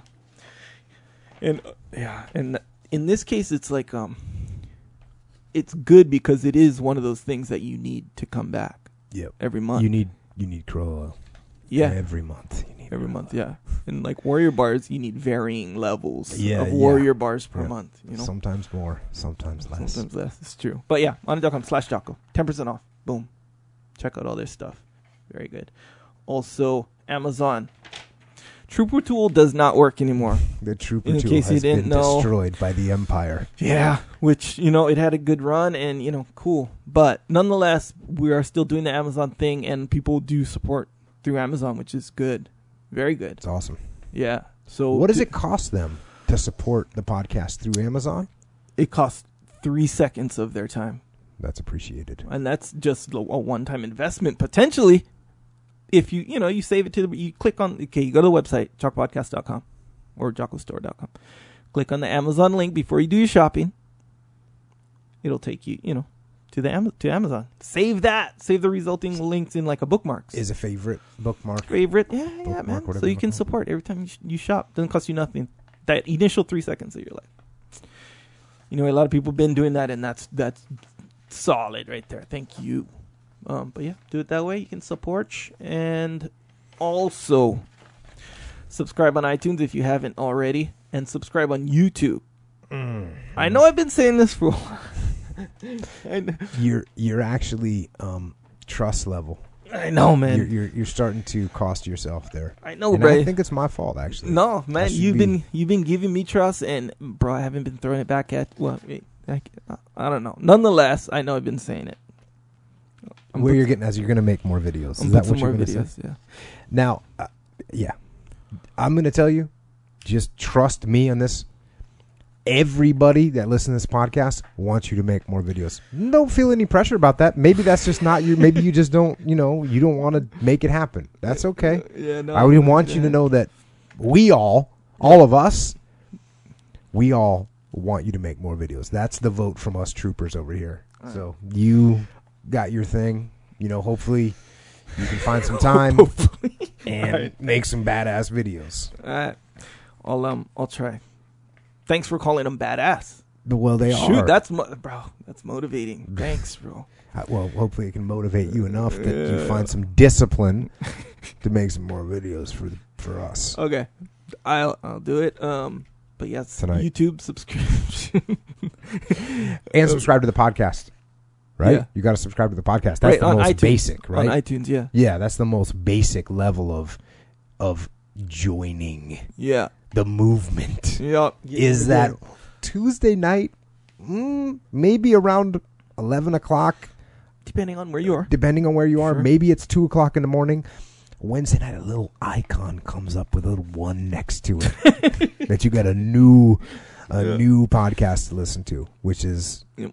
which is good to go. Yeah, that one is um what do you call that? It's like a queue or something, and what they expect is what's called a variable reward. Anyway, that's a whole different thing. Nonetheless, Well, you subscribe. brought up variable reward. Go. What is this? is this like the endorphins thing where you see it and you get all excited? Yeah, kind of. So variable reward. It's like when you. It's like uh, uh, uh, the really the iconic case is any like Facebook or whatever. You see the one the the, Yeah. the, the alert. I you got know? a You're like it's something. I don't know what it is. It could be someone talking good about me. It could be someone inviting me to play a game. It's a variable reward. Like it could be a, a, a, a something with a high payoff. Could be low payoff. But I know it's something. You know. I don't know what it is. excited. Well, They get this excited. case- they want to click on it. In this case, I'm going to go ahead and say, I'm. I know it's going to be a high value reward Yeah. when I see that little one. I go, Mhm. yes, I get to listen to the podcast. And I know it, some people said it was weird. I listen to the podcast. I have to listen to the podcast so I know a what we talked about, b what we could do better, Yeah. c where we need to get better, Yeah. all those things. So I got to listen to it. yeah, sometimes even when people, will, you know, like um, a lot of times, okay, the podcast comes out the next day. A lot of a lot of us on Twitter are bringing up stuff, you know, that you said or, Yeah. or what I said, whatever, and you'd be like, oh wait, yeah, I didn't know it came off like that. Whether it's true or not Yeah, or whatever, yeah, it's yeah. kind of like so when you listen to it, you're like way more in tune. Now, this might be a backhanded compliment or not. I'm not sure. Mm-hmm. But when you say something cool on the podcast, everybody loves it. Everyone goes nuts. Yeah, And I'm not trying to say that you don't say cool things often because I, I think you say a lot of cool things. But the ones that people capture and they go, yeah, Echo said this, and they do like they just flood the interwebs with Echo Charles's greatness. Yeah, you know what that's like? It's like when a two year old says like a word, or like a one and a half year old says a word, and, uh, and it's like, oh, oh my gosh, they said I love you. like, bro, everyone says I love you. It's just a fact. it's not much. What did you say before we recorded? You said something like pretty legit before we recorded today. What did you say? I don't know. Yeah, you do know what you said. I You should know. say it again. You can get all the people excited. Anyway, it might have been something about the Jocko store. It was a gem. I don't remember. Okay, always record. Uh, Always record. All right, All I'll, you uh, Tenacious D fans out there, you know exactly what I'm talking about. all right. Nonetheless, Jocko store. We could talk about that. That's a good way to get in the game for sure. That's where all the shirts and stuff are. That was a really built up like bro. moment. I'm saying here, and here's the thing about the shirts. We try to put some emphasis on multiple layers of shirts. You know how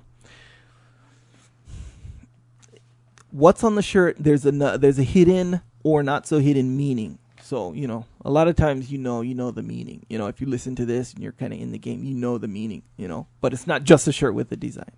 There's meaning behind it. So That's so why I we, so so so if you listen, then you know, right? Yeah, Basically, exactly. If listen, and if you you know don't listen, sure. then it makes no sense.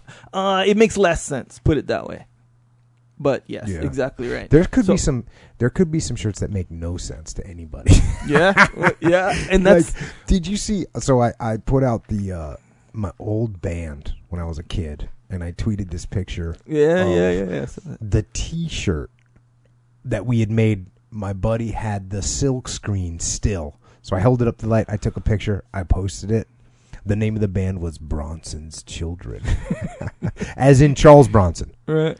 who when I was a kid, Charles Bronson, I, I thought that he was the man, and I thought he was the man because he had awesome movies. But that I didn't Yeah. care about that. He was a war hero. He was a Yeah, he yeah. was in the World War II. He was Purple Heart. He was a tail gunner. Just a just a, a badass guy. And so we, me and my buddies, we thought Charles Bronson was the man. Yeah, so we had our band. We called it Bronson's Children. so we run that shirt. Ooh, that might be something. People are going to That- like, but who's going to look at that and no have any idea what that? They're gonna be like, "Hey, that kind of looks like Charles Bronson." No, kind it doesn't of. even kind of look like Charles. It straight up looks like Charles Bronson. that is Charles Bronson. Well, yeah, they I won't know though. They won't know sued by the the estate of Charles Bronson. I don't know his likeness. Yeah, we'd be definitely using his likeness. Yeah, uh, uh, yeah. But actually, but his wife deep. Jill Ireland, she's she died as well. I don't know who's. I don't know. I don't know who's left the Bronson family. I don't know. Maybe we could. That'd be a good way to get in contact with them. Yeah. Start producing their shirts and get sued by them. Yeah, the, so Bronson's children would get sued. Get it? You know, because Oh. you're Bronson's children. Uh, No. variable reward there. Um, the yep. Okay, I think the shirts are cool. Currently, the Bronson children one that's that's a, that's a deep one too. That's good. Um, but the and they have layers, like I said. And I'm saying that's a good way to support. If you don't like the shirts, don't get the shirts. I would say go go that go jockostore.com. Go there, look at the shirts. If you don't like them, don't get nothing. But just look. Could you get a rash guard there? If you're so inclined to get a rash guard, you can get a rash guard for sure. The rash guards are good. I think that's almost like on a factual level where they're good. Well, there's a lot of people that are are have experienced the 19% increase in their jujitsu skills Yep. or strength levels. And running. So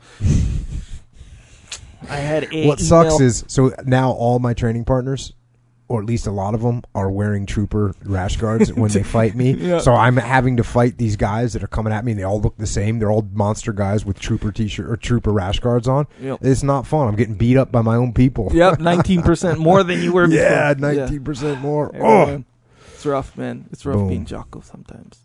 The, um, but yeah, the rash guards guy I had a good con- like kind of email conversation, and um, he's telling me how he wakes up in the morning, does a run. This is in oh man, I'm totally forgetting where it was, but the, just kind of the serenity Mhm. contrasted with the trooper rash guard. It was it was nice. Nonetheless, you know, uh, the the rash guards are good if you're into it. Jiu-jitsu, surfing, running, CrossFit. And I know you thought of this, and I know we thought of this, but you know, it's October right now, Yeah. 2016, and we need we need hoodies. Yep. Wh- What's the status? Can you please update me? Two weeks So by by Halloween, by the end of the month. Yeah. people are going to need trooper hoodies for Halloween. Just FYI, myself included. Yeah, yeah. We are going to need them. yeah. Uh, yeah. So yeah, hoodies coming out. Um we went I did like a it wasn't a poll. What do you do? I, you know, you can do a poll on Twitter. But Uh-huh. all I, I said pull over or zip up. Pull over one. Yeah, for sure. I strangely I like me. well, yeah. That's jacked up. Amen. Actually, I asked you a long time ago when it was just like a theory, Oh, like an okay. idea, and you were like, My "Pull theory- over," but I didn't correct. agree. But I didn't agree. I was like, "Pull over, from cool." Hawaii. You don't know The You zip know up. kind. But yeah, I, I think they're both cool for sure. But um, pull over one, Yeah, kind of by a landslide too. Yeah, It's no crazy. doubt. No doubt. Um, nonetheless, so yeah, pull over. There you go. On the way, two weeks. Uh, this should be solid. Um, and then you know other stuff. Some girls' tanks, t-shirts coming out. Um, Girls' t-shirts. girls' t-shirts. You're getting abused by the girls. Uh, we'll just say persuaded. I see them roughing you up. persuaded. They chose not to flank, but persuaded nonetheless. Okay. You know, they're they're all about the direct action for sure. Um, so some women's stuff on there and more, and then some patches. Um, again with the the size of the Velcro patches, the two by three is on the way. Right now they're four by four across three inches down. That's big for the standard Velcro interchangeable, right? Right. Yeah. So just know that. two by Um, threes are on the way. Yeah.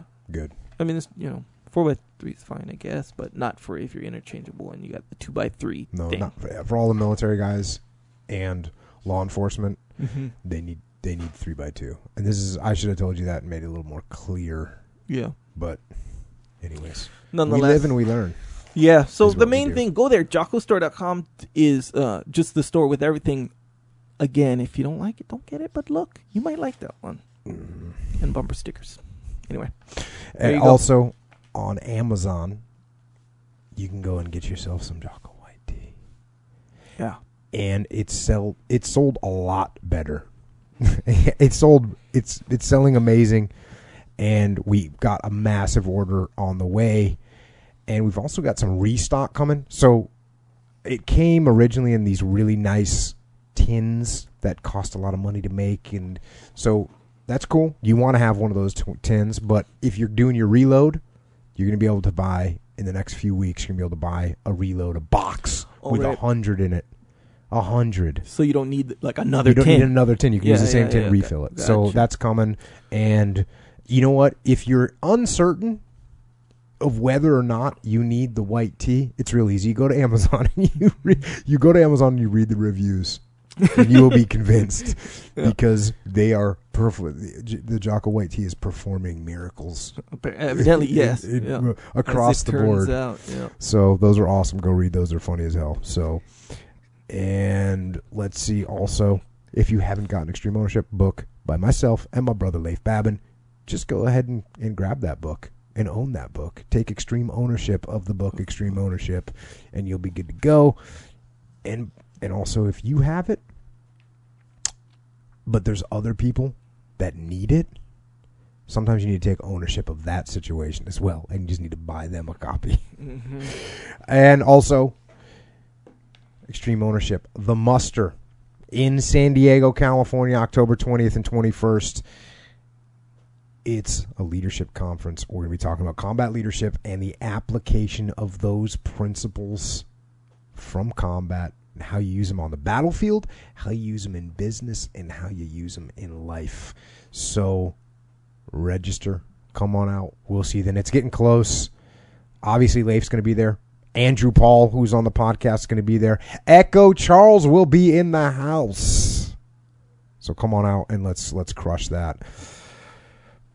As always, if you do want to keep it real, real, real with Echo and with myself, we kind of roll deep on the interwebs. And we're there on Twitter. For me, primarily Twitter. Also Instagram. Also that Facebook is there. And we're both on. Echo is at Echo Charles, and I am at Jocko Willink. And last but not least, thank you out there. You listening, engaging troops overseas and that are deploying overseas to hunt down evil. Thank you. Police and law enforcement with an incredibly hard job, risking your lives to keep us safe.